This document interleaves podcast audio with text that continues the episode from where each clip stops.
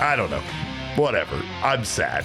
This is a sad show. Welcome in. Uh, we were gonna do. We were gonna be the Bang Bang Gang. We were excited tonight to just have the two of us here. We're talking about Dick Mountain later. This is supposed to be a happy episode, but it's not because the Arizona Diamondbacks lose Game One against the Seattle Mariners by uh, a score that really doesn't matter because they were down essentially uh, in the first inning and they never mustered up enough offense to get past uh, essentially the deficit that they were in prior to picking up the bats for the first time. My name is Derek Montilla. I am occasionally known as your mayor of the city of Phoenix. This man next to me, uh, even when he's low on energy, is still Mr. Electric Sean DePaz. And we will be hearing from the one and only Thunderstick Jesse Friedman here in a bit from Chase Field. But of course, first we have to talk about this loss. Now, obviously, Tommy Henry had a terrible first inning, right? Yeah, He goes out there, he gives up three doubles, a single, a walk, four earned runs in the first inning uh, before, again, the Diamondbacks even picked up their bats. But theoretically, here, when you look at the end of the game, you look at what Tommy Henry was able to do after that point. Do you blame Henry for this loss, or do you just blame the offense that really couldn't muster up more than two runs on essentially an error? I mean, it's I'm, I know it's kind of a chicken's way out of the answer. It's Yeah. both. Like, I mean, I, I it's because it's it's it's hard because you under I would understand if the offense like you go out you haven't, even had a chance to swing yet and you're already down for nothing. Like, That's pretty discouraging. But on the other hand, like you're a professional ball player, you kind of just have to do your job, um, especially at the plate. So it, I mean. Yeah, I, I think because of what has been going on with the bullpen, the offense has been getting somewhat of a pass for how just lethargic they've been lately. Like no part of no part of this team except for Ketel Marte has been good. Yeah, that's fair. Any I would say I would say Corbin Carroll. Yeah, but he- he didn't have a good night. He did not have a good night tonight. But uh, when you talk about the effort, I don't think you see a difference in effort from Corbin Carroll. I No, do feel yeah. like at times, like you're saying, you can kind of see the air let out of their balloon, uh, Mm-hmm. and and like like you said, there is something to be said about being down four runs before you even Yeah. go out there and and and play. You know, have have one offensive at bat, but. Uh, I don't know right now. The Diamondbacks offense has not been very good lately. They continue to kind of struggle. It- it- the only time when we do see them able, when, when we're able to see them put up a lot of runs seems to be in games when they're giving up a lot of runs. Yeah. Right. Like it's just kind of a weird thing here where uh, they, they show up uh, when, when it's, when it's not important, when it's a blowout, when essentially they're down by a lot, but when they have a chance to potentially come back and answer back like they've done all season long. Uh, lately, they have not. Uh, Tommy Henry, again, not a great first inning, but when you look at his overall line, I think most of us would take something close to this. He gives up, uh, he goes six innings pitch, he gives up six hits, four runs, four earned, one walk, six strikeouts. Yeah. I'm not saying it's great.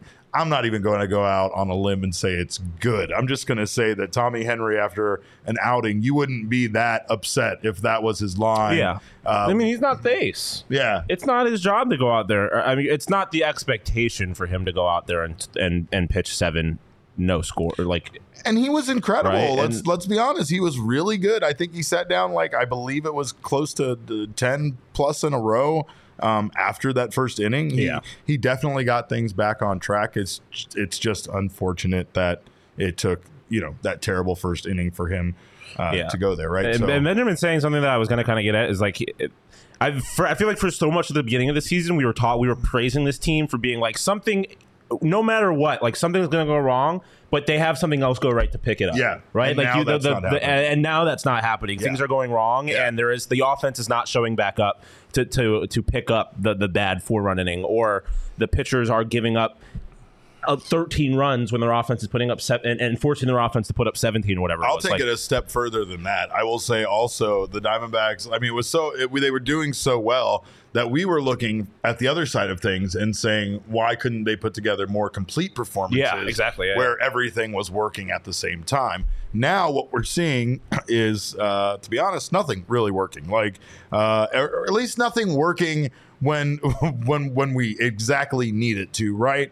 The Diamondbacks needed an offensive pick me up tonight. They didn't really get it. Like I said, You've just been waiting for someone to hit a bomb, man. yeah, it felt like that. I mean, they had they had a lot of opportunities. It felt like it's not like they were out. They weren't out hit. Hit. They hit as they had as many hits as the Mariners. And both that- teams had ten and hits. That's where I think the value, and I, we're obviously going to talk more about deadline stuff later, but like the value in like the power bat com- conversation comes because Yeah. you look at a guy like Cody Bellinger, and that's exactly what he's been able to do for the the the Cubs is he hits big, he makes big hits, and he he injects energy into that team. Yeah. that's one thing that can carry teams. To, it's, I mentioned it the other day. It's exactly what happened with the Phillies. Bryce Harper sparked that team to play out of their damn mind, and they made the World Series. you cannot tell me that that is not a real thing. And I am a person and, that and does this team not doesn't have it. I don't believe in momentum. I don't believe in magic. I don't believe in a lot of that bullshit, to be honest. But man, the Yeah. the injection of energy from a single player is real, and it can be real. Yeah. And don't tell me like.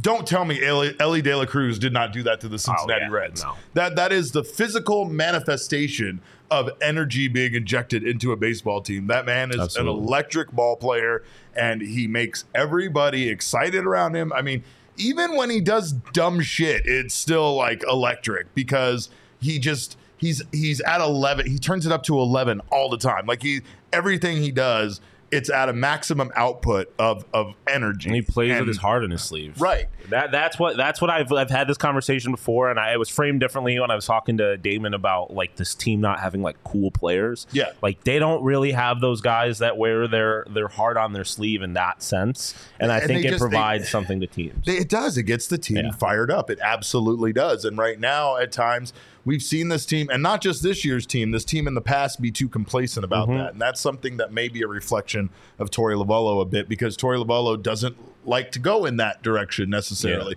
Torey Lovullo tends to be more of an even keel kind of guy throughout a baseball season because there's so many ebbs and flows throughout Yeah. the season that he feels like it's better if you if you kind of stay in that more in that calm state. But we wanted to give a shout out for our super chat. By the way, a super chat during a loss. You're a you're an angel. The, Uh, name is advice. the- the- and the name is advice. Be calm, see clearly. That is some advice that the Arizona Diamondbacks could absolutely use right now. And see clearly asks, why are the trades taking so long? Well, we're going to get to some of the trades that have been made that we've talked about. I've said I'm jealous. I'm on. I'm, I'm getting FOMO. I'm watching these other teams make moves, but some of these trades that are happening right now are. Let's be honest. Uh, they're. I mean, Yeah, I Luke, think we might Lucas need Giolito to- was pretty a pretty big name moving and switching. David Robertson. Yeah, David like, I- Robertson. I, I don't think he was he was sad. He was sad. He was texting us curse words about David I was. Robertson getting I traded was. to the Marlins, Um, right? I mean, that was the first. That was like the first name that I was on. yeah. Well, a lot of a lot of to the Mar- Mets Mets play. fans. A lot of Mets fans are very angry about them. They starting traded him in division. the- yeah, yeah, within division, to the. Marlins. You're trying to help the right. Marlins win a World Series. What are we doing? White doing? flagging it. White flagging it. Big. I mean, uh, unless your mindset is we're going to fleece them for some prospects and he's going to not resign at the end of the year, then I guess. But yeah, I I don't like that.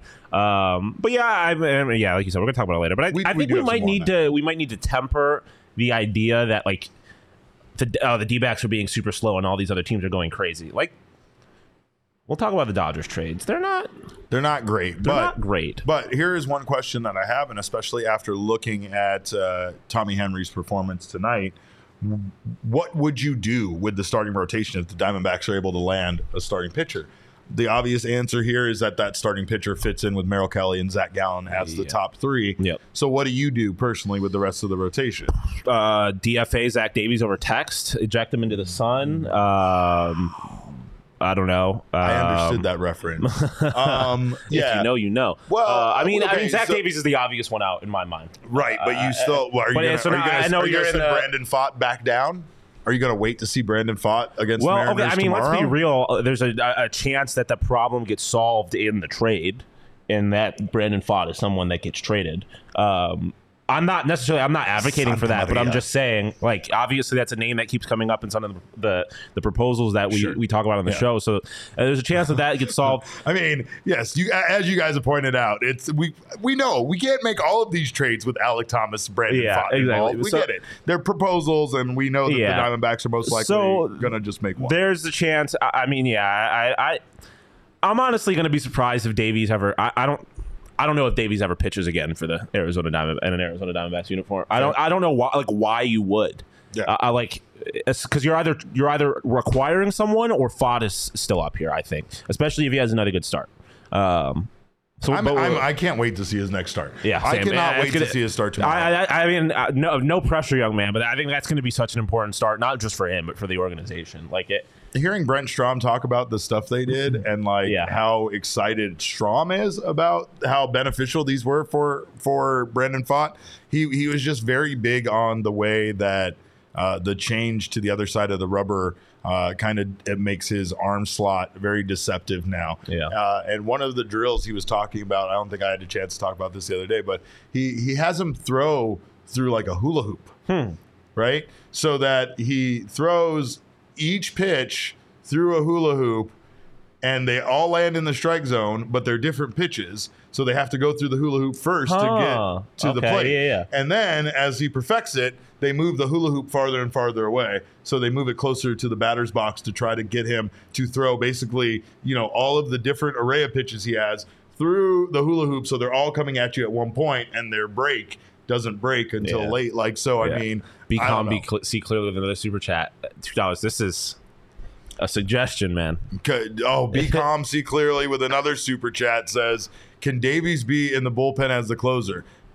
He can be in the bullpen as like a. I as, don't know. He can be in the bullpen as a backup bullpen catcher if Here's he the wants. thing. Here's the thing. Um, and Get him not- off my damn team. Look, he just he just want he just wants to DFA him by text. I do. But um, the bigger point here is that the Diamondbacks do have the potential to not send Brandon Pfaadt down, but to potentially make Ryne Nelson or Tommy Henry a bullpen arm. Yeah, and Now- I think we've now- seen Tommy out of the bullpen once this year. We have, and I know that they are kind of committed to not doing that with yeah, but I mean, in, in the postseason, everything's different when Yeah. you get there. And Jesse will have some updates for us on Drey Jameson, but we know how much we hated what they did with Drey Jameson. So I don't know how excited I am to move one of these guys to the bullpen. Well, I hated it at first, but I loved it when, after it happened. Like I love Drey in the bullpen. I think he's That's a- uh, that's a so like I just hated the switching back and forth. I hated Yeah, that- yeah, that's fair. Yeah, yeah. indecision. Like yeah, if you're going to make him a bullpen arm, make him a bullpen Although- arm. You know, I mean, eh, what are we gonna do? We're gonna say Zach Davies is gonna be worse or more inconsistent?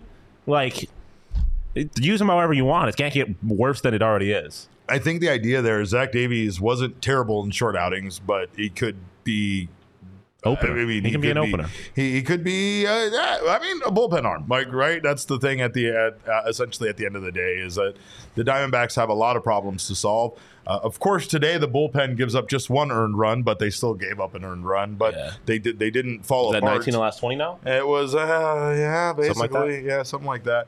Um, and the D backs have lost 15 of their last 20, which that, That is not good. not good, folks, not good.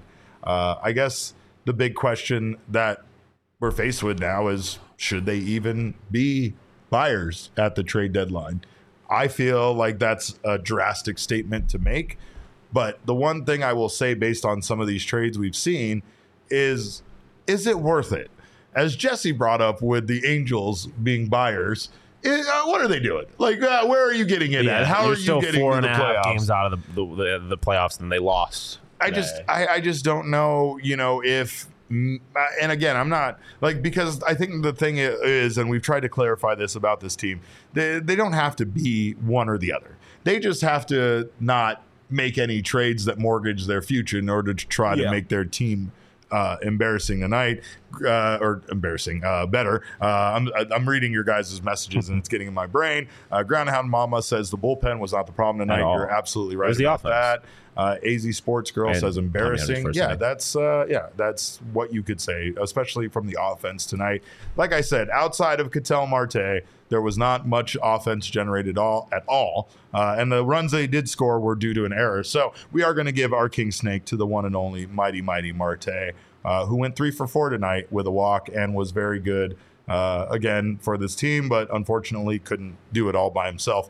The Diamondbacks again went 0 for 7 with runners in scoring position. Uh, so it's not like they Where didn't have have you heard that opportunities. And I mean, I look. I know hitting with runners in scoring position isn't. It, it's, it's it's something a lot of teams aren't very good at, but the opportunities squandered and their inability to convert really tells the tale here because it's not again it's not like they didn't have enough hits they just weren't able to get the big hit that that drove in the runs Washburn wants the team to get moved to Flint. Uh, Oh. Now batting for your Flint Tropics. Hmm. Number seven, Corbin Carroll. Um, what are we talking about? Just stuff being sad. We're just Yeah, sad. man. We're just sad. I- We're sad that the Diamondbacks suck because this sucks. And I mean, uh, I think you made the comparison to our wonderful producer tonight, Leah. By the way, Leah Merrill's here tonight. Leah- Hello. What comparison? I We are haven't produced the show you in a while, and it didn't. My I didn't bring any luck to the D-backs No, you tonight, did so not. I Oh, apologize. Although our, our our conversation That on is baked true. goods, Yeah, we had Did a see some long runs. That is true. discussion about baked goods. one that of several long it con- continued conversations over about from baked goods, earlier yeah. today in the Which discussion continued, in the uh, uh, office from, like, yesterday, Yeah. yeah. we've been we've been on this bread kick arguing about bread, but uh, somehow while we were doing that, not paying attention to the game, that's when good. We were talking about them not the being able to hit with runners in scoring position.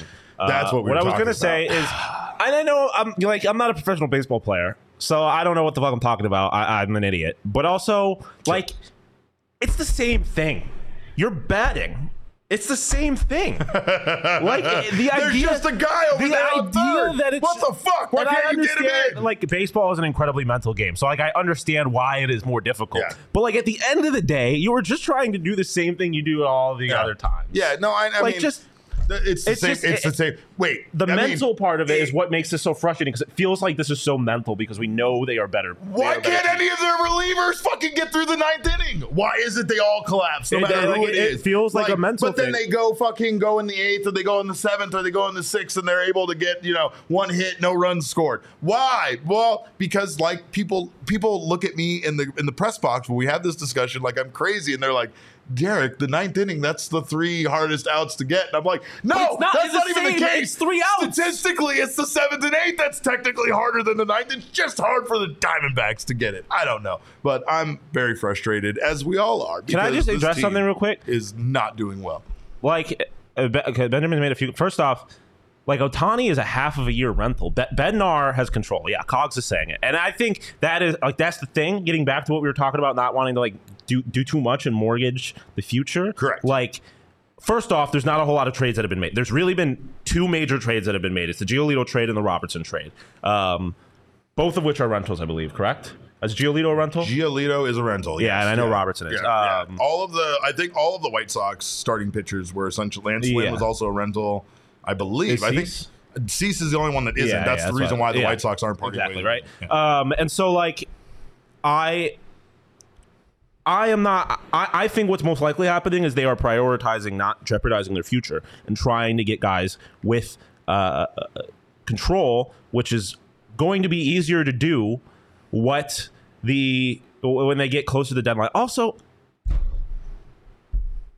jose dog chill why are you celebrating being right about the team sucking? Like that's weirdo energy, my It's, guy. You know, it's it's something that we do, and I think it's because we're we have this weird thing here in Arizona where we haven't had joy, we haven't had things happen for us. so we're gonna celebrate being right about the team being bad. No, here's why. I think that it's just easier to go that route. And then if things are bad, then you're not disappointed and you're not let down. But if things are good, then you win also, because you're they're still, in the with playoff the hunt. team. Right. Like and and that's why they go do things at the deadline because they're still in the play on hunt, the playoff hunt, and they have a chance to spark this team. Now, I mean that's the weird that's the weird dual-sided nature to this conversation is that they need to get better. They need something, right? And we know that we've seen this team have a trade happen like the JD Martinez trade where Torey Lovullo said that he went in and, and he pumped his fist in his office like uh, like Herb Brooks from the USA national team uh, after they won the gold medal, right? Like Who do there you play was- for? Yeah, uh, they. Uh, but I'll tell you, I mean, you never know what the Diamondbacks could bring over that could spark this team to be better, right? And I think that that's like. I don't know. I mean, it's it that's the hard decision, and that's the decision that Mike Hazen and the front office are in. and also like Do they make the move, and and how much are the moves going to cost, especially with the trade market being Yeah. as expensive as it is right now? that's the thing. Like everyone's getting very impatient, and I get that. Like I want, like I, I tweeted when the Robertson trade got tweeted last night. I said, I said the D-backs need to announce Bednar. Like, and it was it was tongue in cheek, but like Yeah. I want them to do something. But it gets easy. Like the price lowers as the closer you get to the deadline. Right. So and that's going back to the question that we were asked. That's the reason why Yeah, this is like- taking so long. Is the Diamondbacks Patience. are waiting? The Diamondbacks are also waiting to see how bad they're going to be, right? Like, so I mean, don't get it twisted. They also want to see if there's any worth to them to even make this team better, right? The the joke about the Angels is that the Angels are potentially going to lose Ohtani at the end of the season. season and that they're trading away their future now to try to like make this team have some sort of run here in the second half and they might not even make the playoffs. Do you want the Diamondbacks to be in that position? Do you want them to make trades but then still not be Yeah. good enough to even make the playoffs? Yeah, and that could again, potentially happen. I don't want them to go like. I love Marcus Stroman, and I've said that I want him here. The reality is, is I don't really think that's that smart of a move, especially if it's the, the only move you're making. Like Bednar, I like a lot because there's control, and I don't know that necessarily this Yeah. year is the way it is going to be the year. But he gives you a chance to be better this year, and also be better next year and the year after that. And I think that was Benjamin's point or question early on. Like, why why do we want to not give up anything for Ohtani, and why do we want to go in on Bednar? Because the thought here is that this team is good this year, but they're going to even be better next Yeah. year and beyond. And also, if if you're of the camp that thinks this, we have a limited time frame for Zach Gallen to be oh, here. yeah, so true. next year and the and the following season are the two years that maybe are the years that you go for it. To have a guy like Bednar in your in your bullpen closing games completely changes the dynamic right now of and this team. also, they have not gone into an off season yet where they have been a playoff team. Like, and so in terms of like making the team even better next year, is like they sure they can do things at deadline now, get Bednar, whatever. There's also going to be free agents that now they are going to be in on because this is a team that can win a World Series next year that they would not have been on coming into this year because they are exceeding expectations. Every expectation that people from that organization had laid out have been have been surpassed. Yeah. They did not expect this. So they did not this roster was not in a position to necessarily be a play to be a World Series team when they started the season. And so now they're trying to make these adjustments at, at, at the deadline. You give them a full off season and you let the players some players develop. Hopefully you get to next year where you have a more consistent third baseman. Nick Ahmed never has to see the field again. Uh, you maybe have another catcher who's good. Um, like and I'm not trying to like punt on this season, but I'm saying the approach at the deadline should be one that sets you up for success for this year and next year and the year after that. I think the biggest thing to me is the point that Tyler Hall makes here, and he says we've also seen them make moves and it all falls apart. Also true, right? yeah. And Well, that's- that's- honestly, yeah, that's, that's a whole other that conversation. that maybe goes back to the negative thought process and how that kind of infiltrates, you know, your ability Mm-hmm. to think that anything good can happen to your team. Uh, also, I don't know. I mean, really, what what we're seeing is is a team come back down to earth that overperformed all season long. And I think if we're talking about the reason why we haven't seen any trades made yet, is that is that. I mean, the front office, as much as we as much as we think that this team could go on to win the World Series because we love them, we love the way they played, we love the way Yeah. that these young guys have have really done so much this season. I mean, the expect expectations are were reasonable, Also, right? I just want, I want to say this too. They trade for Lucas Giolito. I'm not sitting here pretending that this team is like really any better. Like Lucas Giolito is not Or, really um, changing. or They're better, Lance, obviously. or Lance Lynn, right? Yeah, I like that doesn't do anything for me. I like I, I'm not shaking in my boots if I'm the the teams in the AL wild card race because the Angels have Lucas Giolito now. Yeah, like that's a fair a- and obviously that's uh, can just be one brick in in a, a variety of moves, I guess. But like again, the deadline is still it, it really hasn't gone like not a whole lot has happened yet. I know people want it act like it has. Only two real players have been traded, as far as I'm concerned. Three, maybe. Like, eh. Yeah. Uh, AZ Sports Girl, we are also tired of seeing this team lose every day. That and is it true. feels like that's exactly what's been happening again. They've now lost 50 of their last 20, and that's exactly why it feels that way. So, are you going to go on the DraftKings Sportsbook app and bet on them? Probably not, but there's lots of other great options for you to go bet on, uh, especially for new customers. You can download the DraftKings Sportsbook app and use code PHNX. Bet just $5 to score $150 in bonus bets instantly. That's code PHNX only at the DraftKings Sportsbook. Uh, and now I have to read the disclaimer. So buckle up because uh, uh, it's going to be a long one. Should I stretch first? Uh, gambling problem, call 1 800 Gambler. Massachusetts, call 800 327 5050. Visit gamblinghelpline.org. In New York, call 877 8 HOPE NY or text HOPE NY 467 369. In Kansas, call 1 800 522 4700. On behalf of Boot Hill Casino and Resort in Kansas and West Virginia Gambling Problem, call 1 800 Gambler or visit www.1800Gambler.net. On all games regulated by the West Virginia Lottery, please play responsibly in partnership with Hollywood Casino at Charlestown Races in Connecticut. Help is available for problem. Call 888 888-789-7777 or visit ccpg.org. Uh, 21 and over in most eligible states, but age varies by jurisdiction. See DraftKings.com slash sportsbook for details and state-specific responsible gambling resources. Bonus bets expire seven days after uh, issuance. One boost per eligible game. Opt-in required. Bet 50 max bet $50. 10 plus legal requirement for 100% boost. Eligibility, wagering, and dis- deposit restrictions apply. Terms at sportsbook.com or .draftkings.com slash baseball terms.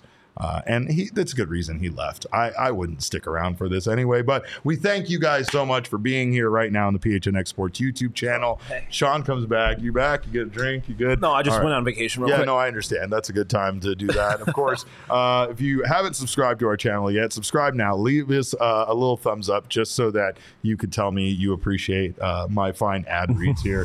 uh, also, make sure you uh, sign up for notifications. That way, you don't miss when any of our shows go live. If you're listening on the audio podcast side, subscribe there. Leave us a review. We always appreciate the feedback. And most importantly, we appreciate those of you that have joined us as PHNX diehard members. We always love you guys joining us for that. We had so much fun at our takeover event. It was Oh, it was honestly, it was our best takeover, and it was the a rally win, monkey. and- shout out and Cogs. Cogs and his Shout out the rally monkey, monkey. which Cogs, by the way, is the reason we lost this game. He didn't. He didn't pull his monkey out fast enough, and I know Mm. that sounds like a euphemism, but Wait till we start talking about Rich. Rich. Wait, Hill. yeah, exactly. Wait until the Dick Mountain uh, conversation starts here shortly. Uh, of course, not only will you get uh, wonderful benefits from our partners, such as a $50 gift certificate. From our friends at Mountain Mike's uh, and a ranch card from Dobson Ranch Golf Course. You also get a free piece of merchandise from the PHNXLocker.com. Every year you're a member, you also get 50% off, uh, or not 50% off, that's way too much, 20% off all future purchases. I'm just increasing Although there- there is the a discount. sale right now. There is a sale right up to now get you 50% off, 50% yeah. off. So jump over to Hurry, PHNXLocker.com. it's. Get there right now and buy yourself some wonderful merch. Not only do you get all that stuff, you get access to our members only Discord lounge, which is the best place to be an Arizona sports fan. You get Jesse's newsletter full count and the newsletter from all of our writers around here, uh, and so much more, including members only merchandise, members only dis- uh, invites to events, uh, and and members only discounts. So become a diehard member today. Well, I just oh real quick. yeah. I just I just Marcos in here talking about how uh, Mike Hazen needs to be fired and is on vacation, all this stuff. I just I just you better be in here apologizing to the man when if they make a trade. That's all I'm saying. like there's, there's still a few ways of de- nobody's done anything yet. We, and they were a few ways of de- a few days away from the deadline. Relax. but you got to come Relax. when they come if they come through with You a just- trade. I you got to just come come back, back and and you got to give the apologize. Just credit. relax. Look, I'm just saying. Like, talk to me on the 31st at 3:01 p.m. Yeah. Then we then we can have this conversation. Until then, anything's possible. I don't know. I, I don't know about agreeing with him being one of the worst GMs in the league because We could be Colorado. We could be a lot of things. But be a lot of uh, the person that that really keeps us grounded and and reasonable around here has finally arrived. Nah, you Uh, don't have to do it anymore. Yeah, this guy can step I gotta out. stop telling people to Uh, relax. We are here with the one and only Thunderstick Jesse Friedman coming to us live from Chase Field. Jesse, wonderful to see you. And of course, I was wondering uh, what the vibes were like tonight after the Diamondbacks have lost uh, 15 out of 20. Feels like uh, it's it's it's a lot. Yeah, not great. Uh, Diamondbacks clubhouse was was pretty quiet as you would expect. Uh, we only spoke with Tommy Henry after this game. Didn't necessarily feel the need to, to speak with anyone else in the Diamondbacks clubhouse. Uh, I think Torey Lovullo, what what he had to say after the game was was interesting. He was using phrases like, you know, uh, our day will come. Uh, we're going to fight our way out of this one way or another. I'll never stop believing in this team. They've proven it to me again and again you know these kinds of things where you can tell that Torey Lovullo has some level of awareness that this Diamondbacks team has been in in free fall for several weeks now, right? I mean, it's like they they started struggling at the end of June, and those struggles basically haven't stopped for about a month now at this point. Um, so yeah, I mean, you can tell that this is this is really weighing pretty heavy on on the guys in the clubhouse and on manager Torey Lovullo, who is just continuing to, to try to find answers as the Diamondbacks just continue to struggle day after day. What should we be most concerned about, Jesse? Should we be concerned about the situation with their starting pitching, or should we be concerned about this inability for the offense to step up when they need it to? I mean, it seems like their offense can find its way and blow out losses to make them not so significant, but outside of that, it doesn't feel like this offense is able to muster up much lately. Yeah, hitting hitting with runners in scoring position continues mm-hmm. to be a big problem for this baseball team. The D-backs were 0 for 7 in this game. Uh, I believe the Mariners were 5 for 16 and that's just kind of been the trend like series after series opposing teams are hitting with runners in scoring position and the Diamondbacks really aren't. Uh, they really had their chances in this game too. I mean, they had 9 hits uh, against Logan Gilbert in the game. They did eventually score two runs that were charged to him, but they were because of a wild pitch and an error. Like the Diamondbacks never actually got like a big hit in this game. They were able to get some traffic on the base paths, but they really weren't able to execute when they needed to.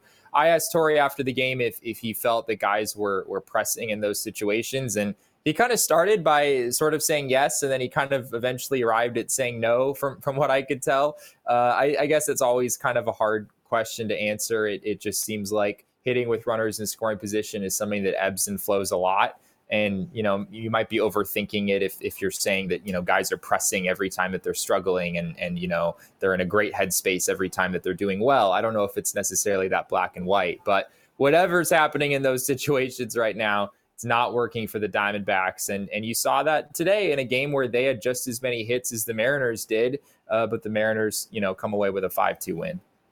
It's a fair question because it does seem like uh, the worse things get, the more this team presses. It feels like the the bigger the situation sometimes for this team right now, the more you know they they all struggle. I, and I don't know. I mean, it's it's similar to what we've seen out of the the bullpen in the ninth inning, where it doesn't matter who Torey Lovullo calls upon, but it doesn't seem like anybody is able to effectively go out there and get outs consistently for this team. Even when a guy proves he can do it in one game, he comes out the next and all of a sudden falls apart. So, I guess the direction that this is this is leading me is to wonder if this team at this point should even be buyers at the trade deadline with the way that they're playing. Your thoughts? It's really tough. Yeah. I mean, I think in some ways, Mike Hazen is almost, in a sense, you could make a case that he's backed himself into a corner where he kind of has to because, you know, just a couple weeks ago, he was using words like ultra aggressive. Uh, in hmm. conversations with reporters, and even when we spoke with him on on Wednesday, uh, I mean, it was it was pretty clear that the Diamondbacks were were looking to buy, right? Um, Torey even said it in his press conference, right? He was like, "It's nice to be buyers this this time of year instead of sellers like we've been in the past two seasons." So uh, that that was kind of tipping their cap a bit. That Torey is even convinced they're going to be buyers at the deadline. Yeah, yeah. I mean, I think it's been pretty clear from top to bottom in this organization for a while that they're planning to buy. But I mean, you have to, you know, kind of think ahead here. The D backs right now are 55 and 49. I believe they're a game out of the wild card at this point. They're still in a reasonable spot to buy. I don't think it's outrageous, but you look at some teams behind them. The Padres are playing pretty well. The the Chicago Cubs have won seven consecutive games and nine of their last ten. They're only two and a half games behind the Diamondbacks at this point there's I mean there's so many teams in this race that it really wouldn't be crazy for the D-backs to not buy at this point, but I'm not sure they're going to do that. I feel hmm. like with with the comments that have been made, it would be a little weird for Mike Hazen to come out and say those things and then, you know, back up and decide to go a different direction. I'm not sure how that would be received in this clubhouse we were just talking about it before the show. This was not a good night for the wild card. Like all of the wild card teams won. The Reds won, the Phillies yeah. won, the Cubs won, uh, Marlins won, the Marlins won. So like, yikes! Yeah. I, I, have a question. Uh, what's wrong with Lourdes Gurriel Jr.? That's actually a question from our chat as well. a lot of people. what is going know. on? Yeah. Uh, is he going to be the worst All Star of all time? Yeah, I mean, I have since uh, May 23rd. He's at 182, 223, 349, uh, which is awful. And that's two months. I mean, I know he missed about a week with a with a groin injury in there, but for two months, which is like more than half of the season at this point, Lourdes Gurriel has been a terrible hitter.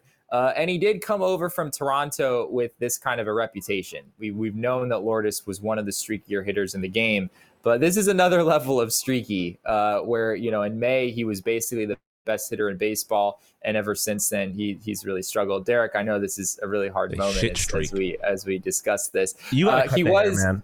You I, gotta got, get rid of I it. cut most of it out. I, I feel Dye like your this hair is black. not- this is dare, not help. dare your ha- It's hair not black. helped. It Dare- has not helped. Dye your hair black. Oh man, I don't know what's going on, but yeah, Jesse's right. Torey He's very Torey mid-level.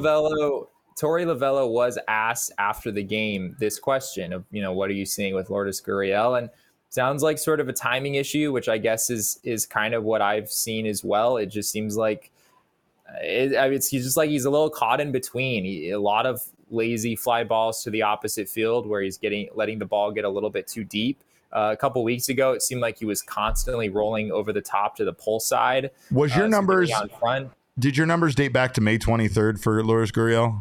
Yeah, May twenty. That's the exact. Yeah, that's the exact date I had. One. He's slashing 168, 227, 356 slugging percentage with a 584 OBP and a. Uh, uh, or a five a 584 OPS. I'm sorry, five. yeah, 580 my 584. my numbers my numbers are basically identical, but I threw on uh, his 0 for 4 from today. So Ah. unfortunately, those have those have gotten a little bit Even worse. It's after- even worse. Yeah, game today. yeah. That's uh, that's rough. That's rough for this team. Um, well, and I guess the other question, or at least the point I was making to the chat, is uh, we talked about the Angels the other day, and we kind of questioned what the Angels were doing. While you appreciate uh, uh, in your heart what they're trying to do, while you appreciate the effort to not only keep Shohei Ohtani in an Angels uniform for the long term, but you could also say to try to make the most out of the time left that you potentially have with Ohtani. The Angels made some moves, but they might be for naught, right? They might they might not even make the playoffs. They lost 4-1 the today. way that the, things are going for them. The Dodgers also made some moves, uh, potentially some of the most mediocre trades in the history of Major League Baseball for one Oh franchise, all at the trade deadline. But let's take a look. Uh, we And tweeted to out. To be clear, the only reason we're calling it mediocre is because they went to the Dodgers. If this is any other team, we're saying these are bad trades. Yeah, they- yeah, right, Right, right, right, right. Yeah, these are straight up awful trades if it's for any other team. But for the Dodgers, we're still suspicious that they might make all four of these guys into some of the best players in baseball by the time the season is over, right? But yeah, like you look at some of these, they got Kiki Hernandez, Amed Rosario, Lance Lynn, a target we had for the Diamondbacks, but didn't know if we really wanted or not. yeah. And relief pitcher Joe Kelly goes back to the Dodgers, uh, of course, for that iconic moment alone. I think that was worth it. The trade, even That's if he does genuinely have one of my favorite baseball a moments. of all four point nine seven ERA and a minus three B WAR. Uh, but Lance Lynn, uh, not great. Amed Rosario six seventy five OPS. Kiki Hernandez six oh four OPS. Uh, I don't want to see the Diamondbacks make these kind of trades, Jesse. Like if it if it's a de- if it's a decision of whether or not they do this or not, uh, I don't want this because according to information that we have have, have been sent, they're the, the the value kind of went the White Sox way, right? The White Sox seemingly won this trade, and the White Sox are seemingly winning all of their trades because now a team that's kind of been rudderless has a direction uh, in- involving rebuilding their farm system and moving towards the future, and and the trades they've made so far have kind of lined up to make them look pretty good. Yeah, I mean, I, I think the the national reaction to these deals that the Dodgers have made is, you know, you look at who the Dodgers are getting, and you're like, okay, this isn't this isn't really all that great. You know, you're not really sure exactly what they're thinking, and then you look at what the Dodgers are giving up, and you realize, okay, they're not really giving up a whole lot in these deals.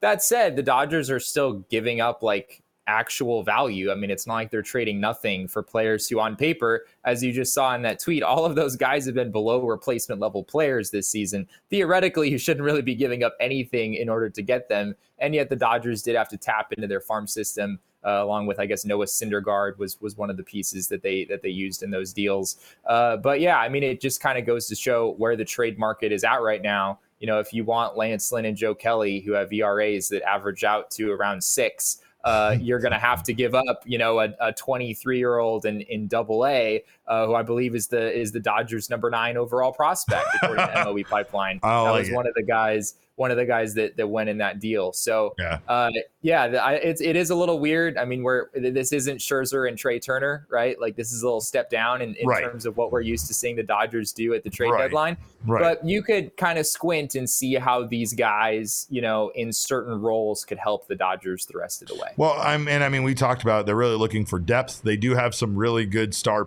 players all around the diamond, starting pitching, infield, outfield. Like they have great players. Really, they just don't have a lot. They don't uh, injuries and stuff have really been their Achilles heel and once you know uh, like their depth has just kind of been exposed at times so i don't feel like this is a terrible move to give them more depth it's just not like you said it's not the kind of moves we're used to seeing the dodgers make to bring in the big names uh, and I and I don't know. I mean, here's an we we got some analysis of these trades. We got some screenshots here that kind of show. Uh, I know this is kind of hard to see, but the White Sox really in in these value situations have been the ones that have been getting the most, not only out of the Dodgers trade for Lance Lynn and Joe Kelly, but also uh, with their trade with the Astros.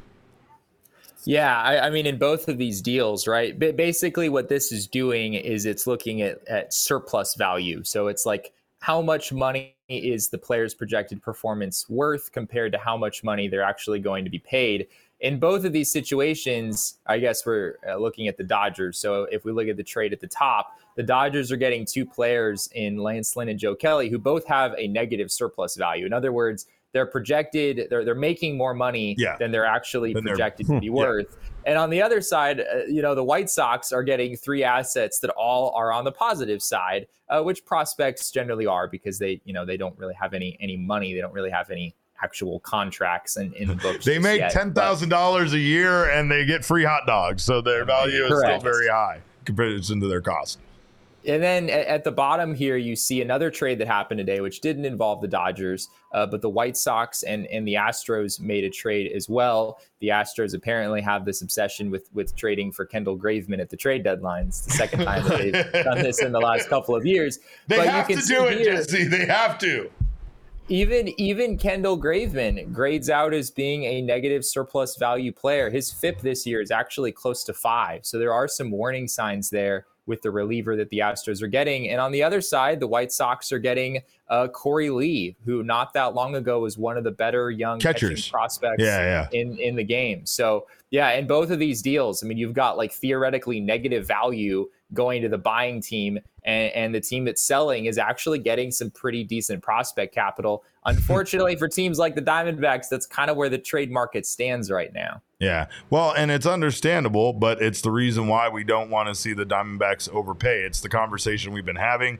When we put together some of these trade proposals that we've put together, a lot of fan reaction from the Diamondbacks fan side is that we are giving up too much to get some of these players that we're trying to get.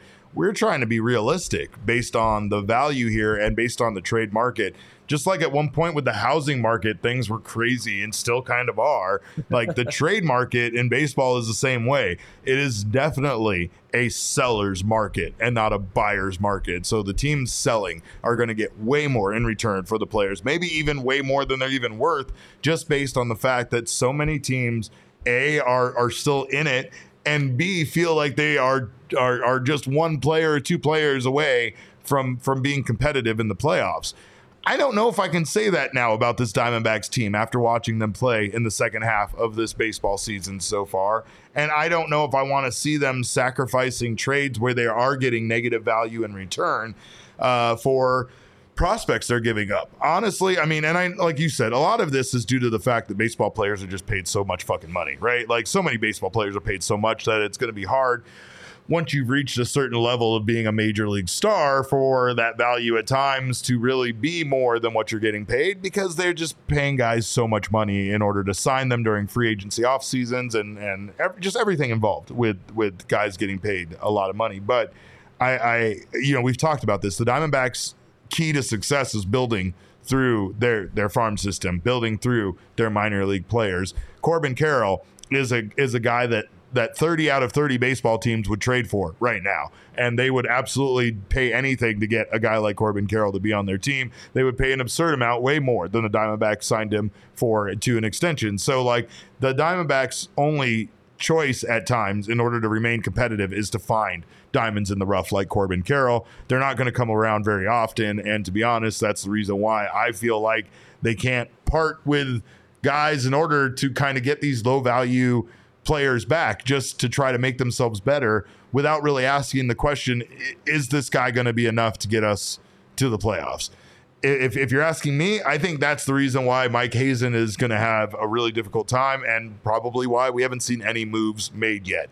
It's just so difficult to look at the asking price for some of these players and think, is that guy really going to make us that much better than it's worth all of this that they're asking? Right. So I, I don't know. I don't know what we're going to see, Jesse, but uh, I hope they do something. And I think that's the predicament I'm stuck in.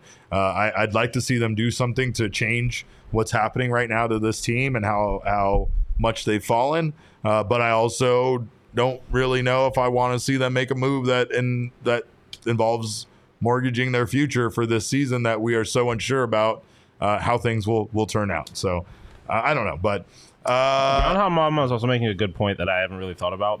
But as far as like people in the chat are concerned, like everyone, everyone's comparing the Diamondbacks to what the Dodgers do, and it's like it, it's not it's not the same organization. Like they it, we can't operate the same way the Dodgers do. Yeah, because the Dodgers can afford to get a guy within their organization through a trade. Yeah, and they can afford to get rid they of can a afford to sign yeah. him uh, a long term deal. Like, I mean, I think that I, I don't know if I made that point to Benjamin earlier because his talk about Ohtani, uh, you know, and, and why people are willing to want to give up so much for Bednar and not for Ohtani, and it really comes down to control, right? Yeah. I, Ohtani, yeah, Ohtani's magical. Ohtani's there's there's no doubt in anybody's mind that Ohtani is a significantly better player than Bednar. That's not the question. It's a matter of the uh, sure like the Diamondbacks not being able to keep him past October and Bednar being under control for a number of years. That to me is the one thing at this point I'm looking for out of a trade that the Diamondbacks make, Control. and we'll see if they get that. But uh, I do appreciate Jesse being with us here from Chase Field. Uh, I do hope that in between there and the the office, when you come back here, you stop at Circle K and pick up some snacks. This guy's on all the gas pumps, by the way. I don't know if you've heard. A friend of mine today uh, texted me that like uh, I'm gas pump famous now, and crazy people are going to come out of the woodworks to try to like I I don't know like scam me and stuff. I I, I haven't been I haven't tried to be scammed because I I'm on a gas pump. someone yet. tries to get to know me because I'm on a gas station. Yeah. No, I mean, I pray. yeah, that's the kind of Let, let somebody see me see me on a gas station pump and be like, I need to. I need to I need to be. I, friends I with keep that thinking guy. of that tweet. You ever see that tweet where the girl's like, uh, "Why can't I have a guy like this?" And then the guy's like, "Hey," and then she's like, "No," and then he's like, "I'm literally the guy in the picture." Like I feel like something like that's gonna happen. They're gonna be like, "Oh my god, this guy's so cute," and we'll be like, "What's popping?" And they're gonna be like, Ew. And that's how Sean met his wife. Right. Uh, well, you can stock up at Circle K and maybe find your wife at your local Circle K. Uh, it is America's thirst stop. They've got coffee, Right. right? They got snacks, coffee and and maybe your next wife. and maybe uh, maybe the love of your life. Who knows? But uh, they do have Polar Pops that stay cold longer, and they do have Circle K branded snacks that should not be slept on because not only are they cheaper, but they are better than whatever else you can get uh, within the same Circle K. So make sure to try those out. Also, they have wonderful deals like their uh, buy buy four Powerades for five dollars, and on top of that, on top of that wonderful deal, you get entered into a drawing to potentially win a 2023 Ford Big Bend Bronco SUV. Of course, Well, like I said, to have the chance to fight me. you have to, yeah. Once you become a finalist, then you have to be drawn as the contender to fight Sean for Mm-hmm. the truck. Winner takes all, uh, including. I, I don't know. Maybe Sean's maybe maybe maybe, maybe You my Sean's hair? I Yeah, don't know. why not? If I you mean, want if it, you, it's- if it's- you I mean, beat him, Not everyone can get coils like this. take I a take a understand it. trophy if you're gonna if you're gonna beat him. Take a trophy. Take the glass. some Shave of the stash. hair. Take the stash. Yeah, hang it in your rear view mirror when you drive around. uh, you can also get uh, buy two get one free Monster Energy drinks and buy two get one free Beatbox Hard Tea. Make sure you're not missing on, out on all this great stuff, including the opportunity to fight Sean. Right now, text PHNX to three one three one zero to join their SMS subscriber club and get a buy one get one free offer on 32 ounce Polar Pops. Head to circlek.com slash store dash locator to find Circle K's near you. Of course, do not miss out on the Four Peaks beer while you're there. Four Peaks is the official craft beer of the Arizona Diamondbacks. They have their Rattle On Red Ale as well as uh, this delicious, super juicy staycation IPA that I'm drinking right now. So make sure to not miss out on the on the wonderful variety of beers that they have to offer over at Four Peaks. Uh, they also have their Four Peaks draft room at Chase Field. So if you are there enjoying a baseball game, swing by, check out the draft room. Maybe you watch the baseball game from there. It's located on the suite level, has wonderful food, and of course, also has a wonderful view of the game. You can follow them uh, at their calendar at fourpeaks.com slash events to stay up to date on everything Four Peaks. You can also follow them on social media at Four Peaks Brew and at Four Peaks Pub to keep up with the latest at Arizona's hometown brewery. Must be 21 or older to drink Four Peaks, and please drink responsibly. Well, we've discussed whether or not the Diamondbacks should make a trade. Uh, and of course, with Jesse here, before we let him go, uh, we have to make sure that we discuss some more potential trade deadline targets for the Arizona Diamondbacks. And it's time for our favorite guy. It's Dick Mountain time. Let's It's make time- a dick mountain it's out of a to rich climb molehill. Dick Mountain, Jesse. Uh, veteran pitcher Rich Hill, aka Dick Mountain from the Pittsburgh Pirates, uh, would bring a lot of things to this starting rotation that they don't currently have, including uh, a left-handed pitcher and a veteran presence that they don't uh, really have from any of their guys. I, I feel like Merrill Kelly is is the is the most adult pitcher that they have there. But uh, let's talk about Rich Hill and, and his season here with the Pittsburgh Pirates. Yeah, if we look at Rich Hill's stats, uh, not n- nothing nothing that really jumps off the page, right? He has a 4.82 ERA, 147 whip, 114 innings. He's going right around six innings per start, a little under that, 7.7 Ks per nine, 3.5 walks per nine. He has a 4.42 FIP, which is which is just okay. Um, but yeah, I mean, in, addition to to the nickname, which I know you guys are probably most excited about, I'm a huge fan of Dick Mountain. I, I, I figured. I figured you probably would be. How could Uh, you not be? yeah, but but you know he actually does bring uh, would bring some things to this Diamondback starting rotation. Um, you know, is he is he an upgrade over Tommy Henry? Is he an upgrade over Ryne Nelson? I'm not sure. I think the numbers there are pretty similar. You could make a case that that he's not. Uh, but you know, Brandon Pfaadt is still very much an, an unknown, even though he was better his last time out. He still has an ERA over eight on the season. It is pretty likely uh, at least on paper, that Rich Hill would be a better option for that fifth starter spot the rest of the way than Brandon Pfaadt would be. And he also, if we look at the pros and cons, uh, you know, one of the biggest advantages of potentially making this move is is the cost. Uh, Rich Hill theoretically. This man is is 43 years old. Uh, he shouldn't cost much as a rental for. I don't you know, like the way you said that. the I don't like the way you said that. I'm 42. I don't like that. that that's in the con side, Jesse. How dare you, you ageist? Yeah, but at, at the same time, Derek, you're not a professional athlete. You know, it's, you being that's 42 is true. totally fine. Uh, if, you, if you're if you're still pitching against major league hitters, your age is a little bit more consequential. Fine. So, uh, no no hard feelings there. But uh, yeah, he is a lefty, which is something that I guess would benefit the Diamondbacks rotation. Uh, kind of help balance things out a little bit. He obviously has loads of experience with as many years as he's pitched in the league. Uh, on the con side, as I mentioned, he is just a rental. You're only getting him for the rest of the season, and he hasn't been so great over his last four or five starts. So, Has not. um, you know, that I guess that could be a bit of a red flag. But the, I mean, the big thing here is is you know, if the Diamondbacks want to buy, if Mike Hazen wants to be able to, you know, turn around in a few days and tell tell his players like, you know, I said I was going to buy and I did. Uh, Rich Hill is a guy that you could add. Theoretically, he's an improvement, and he shouldn't cost all that much. Uh, he he really shouldn't. Uh, one would one would hope. Obviously, the market is set really high right now, but I think just especially given the way that he's performed recently, the price should be should be pretty low from the Pirates. I think the most important thing here is that for Dick Mountain to be located in Scottsdale, Arizona, makes a lot of sense. Uh, and I have a feeling that that might be one of the areas of town that he looks to live in when he's here.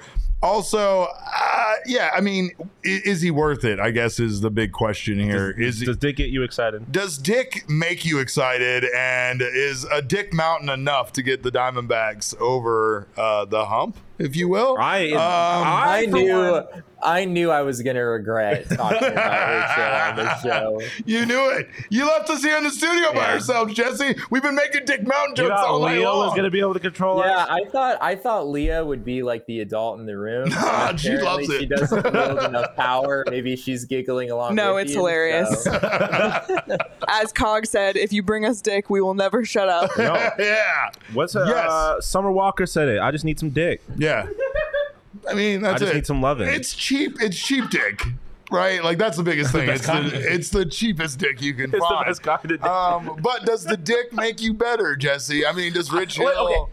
I will say this: like, this seems like the kind of dick that would be really fun for like a couple of days, and then we would realize that it sucks, and we don't want that dick. Bro. We don't want it anymore. Like, sucks. but let's be real. It Like, sucks. What? like I think, uh, I think if you were to Jesse trade, hates for, his yeah, I life know. I so think if you, Should he's we- so happy. he should has, we, like, should we uh, remove Jesse from the broadcast while we do this portion? No, but I don't know. real, real talk. Like I think, Yeah. I think it, it's it's Rich Hill, right? Like it is Dick Mountain. I think if he were to get traded here, like the fan base would be a little excited over it for a, a few days, and then they'd realize that like, oh, this is not really like.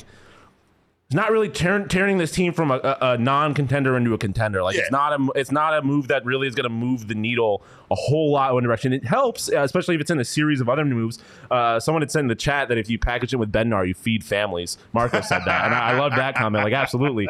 Um, Well, and I mean, is he an actual upgrade over Brandon Pfaadt? That's the big question. Like Brandon Pfaadt, we don't, we have no idea. Like you know exactly what you're going to get out of Rich Hill. You know exactly. exactly, there's no, there's no surprises there. He might have a bad outing here and there. He's not going to be spectacular, but he's gonna, he's, he's going to give you what his ERA is most of the time, right? There's, there's something there about the idea that we still have no idea. We haven't even seen Brandon Pfaadt in his final form yet. He's not even close to that point yet. So I just feel like there's there's an idea here that we might be upgrading or wanting to upgrade to a guy that isn't really going to make this team better.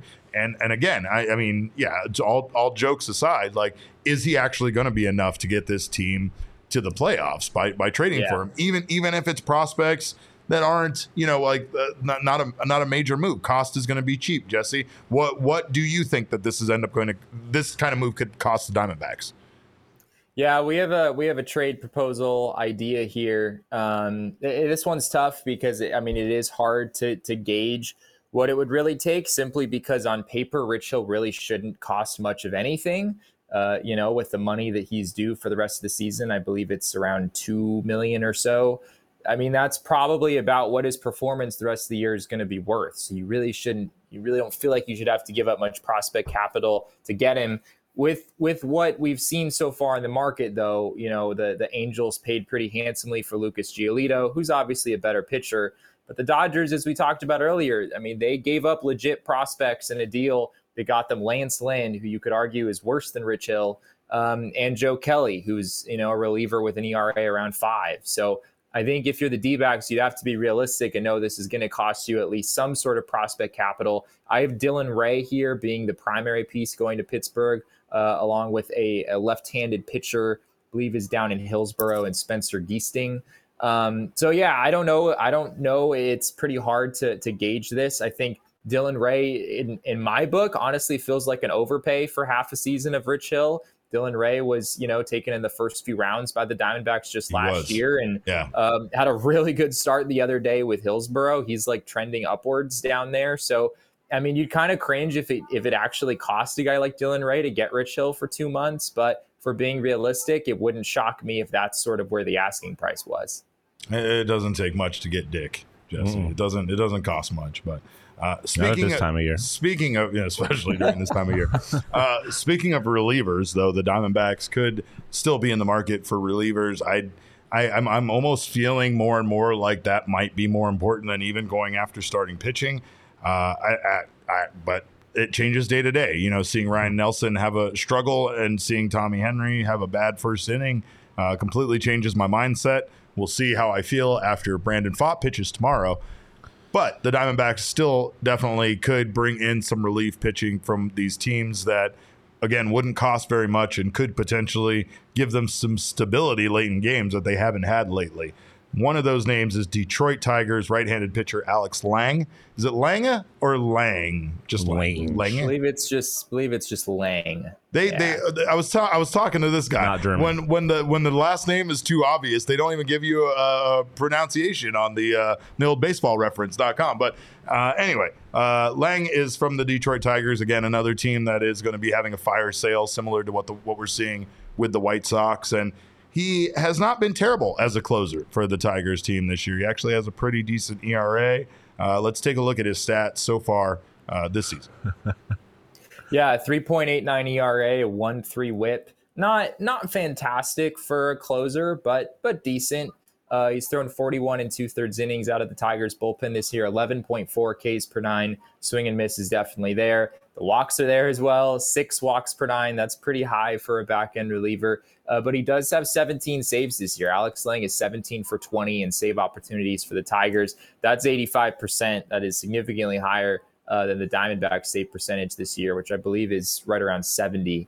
Um, so, yeah, he's a clear upgrade. And if we look at the pros and cons of, of bringing in a guy like Lange. Before biggest- we do that, before we do that, Jesse, I want to just notice uh, Alex Lange. Uh, the this is the man who earlier this season I talked about his wonderful short sleeve turtleneck jersey combo. Can we go back to the stat sheet? We see it a little it bit. Is a, it is a look. It is a crazy man energy. Look with the, with the, the tats chain and the tats coming and the, tats the and the chain. Let's take a look now at what the pros and cons are because there's another wonderful image of this man with his chains in full motion. He looks like he's gonna. It looks like he wears it because he's afraid he's gonna get bitten in the neck because he will bite you in the neck. I don't understand it. Like, does he cut the sleeves off himself? Is this is just a, a shirt? Is it a faux turtleneck? Is it just the? It's like a they dicky, have to trade like a dicky. They have oh, to trade I, so we can get answers. I need to know this information. I need to see this man with his shirt off. I mean, on an episode where we're talking about Dick Mountain, I concur. I also need to see this man with his shirt off. However, uh, some pros and cons here when it comes to Alex Lange. Of course, he is a closer, and that is something Jesse that the Diamondbacks absolutely need to start considering at this point.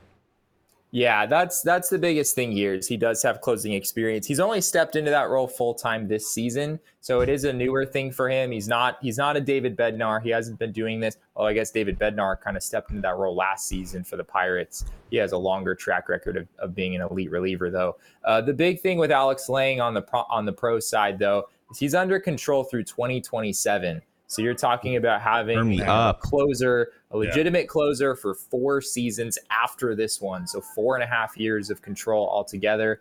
Uh, his swing and miss stuff is legit. I mentioned uh, his command on the con side. That is that has been a, a, downside for him this year, up at six walks per nine. I believe it was mid fours uh, the past couple of seasons. So you feel like that's something that could regress in that direction uh, as he moves into the future.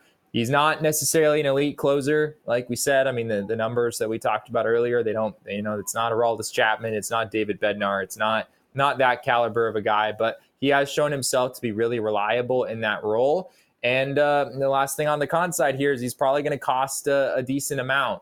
Um, you know, four years of control of any kind of reputable reliever at this point. That's that's going to cost a, a, pretty penny. So, um, you know, we'll see if the Diamondbacks are Obviously, David Bednar is a, a guy you would like to have a, a lot more than Alex Lange, hmm. but depending on how the cost works out, he might be a much more realistic option for them. A couple people in the chat are not a fan of the non-elite uh, descriptor. Yeah, yeah. It, it, it very, I can't say I am either. No, yeah, it very much has like past failure vibe for trade, like Shelby like, Miller. How was it? Type vibe. I like if someone asks you how a movie was, and you're like, yeah, it's okay. It's, I wouldn't say it was a lead, but it was all right. Like that is exactly Am how. I gonna be spending money that's how that Gerald like, responded to me. Spoiler alert about Secret Invasion, and I knew things weren't going to go good because I hadn't watched the finale yet. And I was like, "How it the sounds finale? like a nice person saying he something said, sucks." He said fine. He said it was fine, and I was like, it, oh, it honestly sounds like how Jesse fine. would say somebody sucks. Yeah, no, it's fine. well, I can I can honestly tell you that wasn't the case here. That's fair. That's Alex fair. Lange, Alex Lange does not suck. But yeah, I mean, it's like what like on the con side, what kind of negative descriptor do you give to say that like a guy is genuinely good, like he is genuinely good, but like he's not that good. Yeah. Like I can't yeah. say he's mediocre because that would make him sound worse than he actually Just is. shy of so, elite. But I guess non non elite was was the best thing I could come up with. It's it's kind of like when we talked about Chafin's numbers before that last outing he had that was pretty bad, right? Like Chafin's numbers were the exact kind of reliever that we would yeah. throw the entire farm at to get. Uh, it felt like right. So it's like sometimes you don't really know, but then looking at his numbers that we put up earlier, yeah, his numbers don't scream that he's an elite reliever or pitcher of any kind. And I mean, sure, some of the other guys that were elite, like David Bednar that we talked about, did have some things to their peripherals that showed that they had really good defense behind it, and it wasn't maybe all of them, but eh, I mean, at this point, the Diamondbacks really need to consider the kind of player that they're going to get in return for some of these trades. And our proposal here is not going to be a cheap one. We are saying that this is going to cost Alek Thomas Oh. to the Detroit Tigers. So Nope. now, I'm now done. I'm good. I'm No, out. you're good. You're out. we can move on. Yeah, uh, Sean's out. Jesse, you out? You in? What are you in on this trade? What do you thought? I don't know. Um, I, I think Gambo, I believe, reported a few days ago that the Tigers were intrigued by Alek Thomas or something like that. I think he's a guy they'd be interested in. I think Yeah. if you're the D backs, you probably try to uh, form some sort of a package deal with the Tigers where you get get a Eduardo controllable Rodriguez. reliever in Alex Lange. But yeah, maybe you get, you know, a short term starter like an Eduardo Rodriguez, um, you know, or a Michael Lorenzen in the same deal. I think you'd probably feel better about that if you're trading an asset like Alek Thomas. But look, at the same time, like if the Tiger, if this is actually what the cost was, it wouldn't totally shock me. On in theory, it is an overpay. You know, I did the baseball trade values thing for whatever that's worth, and you know, it does say that this would be an overpay for the Diamondbacks, but. I mean, it's four years. Like the Tigers have a lot of leverage in this situation. They don't need to move Lange right now.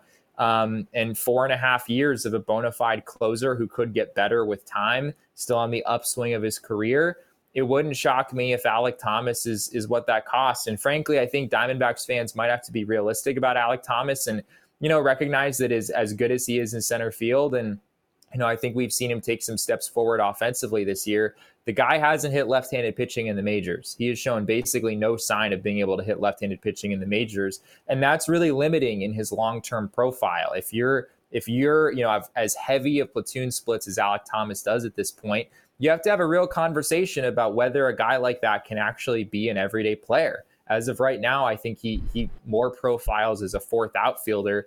And if you view him that way, if the Diamondbacks view him that way, yeah, you'd probably trade, you know, five or six years of a fourth outfielder for four and a half years of, you know, a bona fide closer who could even improve once once he gets over here. So it very much depends on how the Diamondbacks view Alek Thomas. Uh, Marcos Valencia asks, "Isn't Rodriguez controllable in regards to Eduardo Rodriguez? He very much so is. I think he is under contract until the 2026 season. So uh, yeah, that's through- why we're through 2026, but he also has an opt out that he is very likely to take. So I think teams are viewing Eduardo Rodriguez as a rental as well. They should because barring some sort of catastrophe in the That second half, opt-out- he's- that he's opt-out is- opt out. after this season. Yeah, Yeah, right. Ah. yeah. I really like Marcos's uh, "we we feed families" phrase. I'm going to start yeah. fe- using Says that. Eduardo Rodriguez and Lange, and we feed families, and yes, we do. Yes, we do. I'm going to start. Using well, Jesse, we appreciate uh, you updating us from Chase Field, and I know you're going to be out there all weekend long. Uh, so make sure to keep it locked to Get Mr. Haboob globe. Friedman's Twitter. Uh, that's Jesse N. Friedman on the Twitter. Uh, and also, uh, we might have an emergency podcast or two in store if the Diamondbacks do make a move. So, course, we ask you to keep it locked right here. Jesse, we thank you. And uh, we will see you, if not at some point this weekend, we will see you on Monday. You will not see me on Monday, Derek. I mean, Oh, I guess that you is will- right. Cisco. will Yeah, he's going to San format. Francisco, you loser. That's right. He's just going off to still cover this team. So we will have Jesse in place strategically uh, Imagine throughout if the don't end do of the anything trade at the deadline. deadline and Jesse's just in San Francisco. Yeah, Francisco. if we send like, look, Hazen, Hayes, if we send Jesse all the way to San Y'all better do Francisco and something. nothing You better happens, make him work. I'm we're gonna be furious. We're gonna be furious. Our bosses are gonna be furious. Our bosses' bosses are gonna be furious. But anyway, all right. So Jesse will be uh, out there for the series with the Giants, which apparently is going to be a very important series for the Diamondbacks and Apparently, could determine uh, the, their fate even. So uh, keep it locked to Jesse Friedman. Jesse, we thank you again for uh, joining us. Yeah, my flight leaves at 6 a.m. tomorrow. So I guess I should go home and pack. Yeah. God Yeah. damn it! That gives me so much Jesse anxiety. procrastinating? Get out of here now! I, I am the same way. I feel you. Get there. end this call with him. I don't want him on here anymore. Make him go be responsible. Go do your thing, Jesse. My God. But have a safe Uh, flight, Jesse. Yeah, we do. Drink lots of water, Jesse. You know I worry about you all the time. I hope he took his sunglasses with him because he forgets them here at the office all the time. Uh, but you He should. his laptop. at the office. He does forget his laptop. The writer He forgets does. his laptop at the office. I mean, but if he, if Jesse he still can hear all of this, by the way, and Yeah. he just can't defend himself. Yeah, but we're not letting him get two words in edgewise.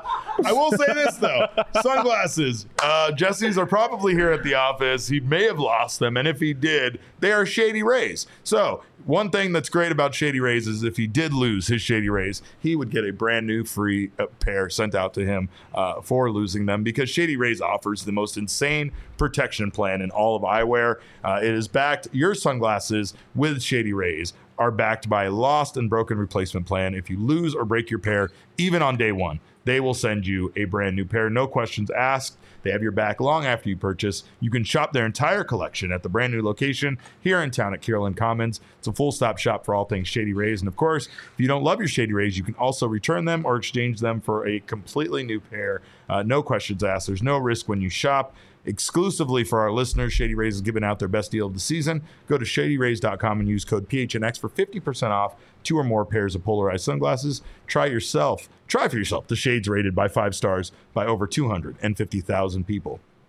Uh, and of course, Jesse, Jesse isn't here to talk about how uh, aesthetically pleasing the Game Time app is, but uh, Sean can attest I to can. it. I look at the price of Drake tickets on it basically every day. he does. He's stalking Drake on the Game Time app, and of course, not just games, I not do my just stalking off the app. well, yeah, whatever. You know what I mean. I, uh, well, st- he's stalking the tickets on the app, is what he's doing, and you can too, because of course, procrastinators uh, get to win big on the Game Time app. The later, the longer you wait, the cheaper the price goes. Of course, Game Time is the place for last minute ticket deals, and it is the fastest growing ticket app in the country for a reason. You can snag the tickets without the stress with Game Time. Download the Game Time app, create an account, and use code PHNX for $20 off your first purchase. Terms do apply. Again, create an account, redeem code 20 PHNX for $20 off. Download Game Time today. Last minute ticket prices, lowest price guaranteed. You all right over there, pal? No, I just I, I get this comment that I look like Jordan Poole all the time, and I don't have my glasses on, so I can't see it. So I put my glasses on just to see that I was getting called like, like I look like Jordan Poole, and I took them back off. I don't think I look like Jordan Poole. I, I don't. I'm not hurt by it, but I just don't think it, it's that accurate. And yes, Cogs. I've listened to Utopia. It's. It's good, but it's not his best album. All right. Well, there you go. Uh, by the way, if you want to enjoy music the right way, do it with a little bit of a wink, right? Uh, and that with uh, our friends at Wynk. It's a seltzer uh, with a wink of THC. Uh, summer's not a spectator sport, so grab an ice cold wink and go out there and play. They have a perfect balance of THC and CBD. And of course, they have a couple of varieties uh, with their cans. They also have their countdown for those of you that need a little bit extra bit of a boost. But make sure if you're looking for just a balanced, light, and social drink, check out their Wynk. It's bubbly enough to make the room work, bubbly enough to keep your wits about you, and make sure that you are not uh, too far gone to enjoy the party that's to be had. Uh, they're also zero calories, uh, zero sugar, and zero alcohol. They're available in two and a half milligram or five milligram cans. You can find Wynk right here in Arizona. Look for Wynk at all Sunday Goods dispensaries in the Valley and Botanica Dispensary in Tucson. They're now in 12 states nationwide and even recently launched online ordering and home delivery to about a dozen others. So uh, check out everything they have to offer at drinkwink.com, and that is W Y N K. So get down on that immediately. Uh, we thank you guys, of course, for being here. Those of you that showed up tonight after this loss, we love you. We appreciate you. It's Friday night. We know you have better ways to spend your time, but we are so glad you spent it with us. You can follow me on Twitter at cap underscore caveman with a K. Follow him and ask him for all of his music. Uh, d- d- what reviews? Uh, You can like, ask me about anything. all of your takes. Listen, I got Get no his friends. I have no life. Talk to me on the internet. That's I need, I right. need Send him something to do. questions. We're just going to have an AMA with Sean on Twitter, but you can Literally. get him at Sean underscore to pause, uh, of course. uh, I don't know if you noticed I was Same winking cogs. the entire. Same. Wink. I know, but it was like it was aggressive, and you didn't even notice. I was hoping somebody. I- did. I- know- I noticed. know you did.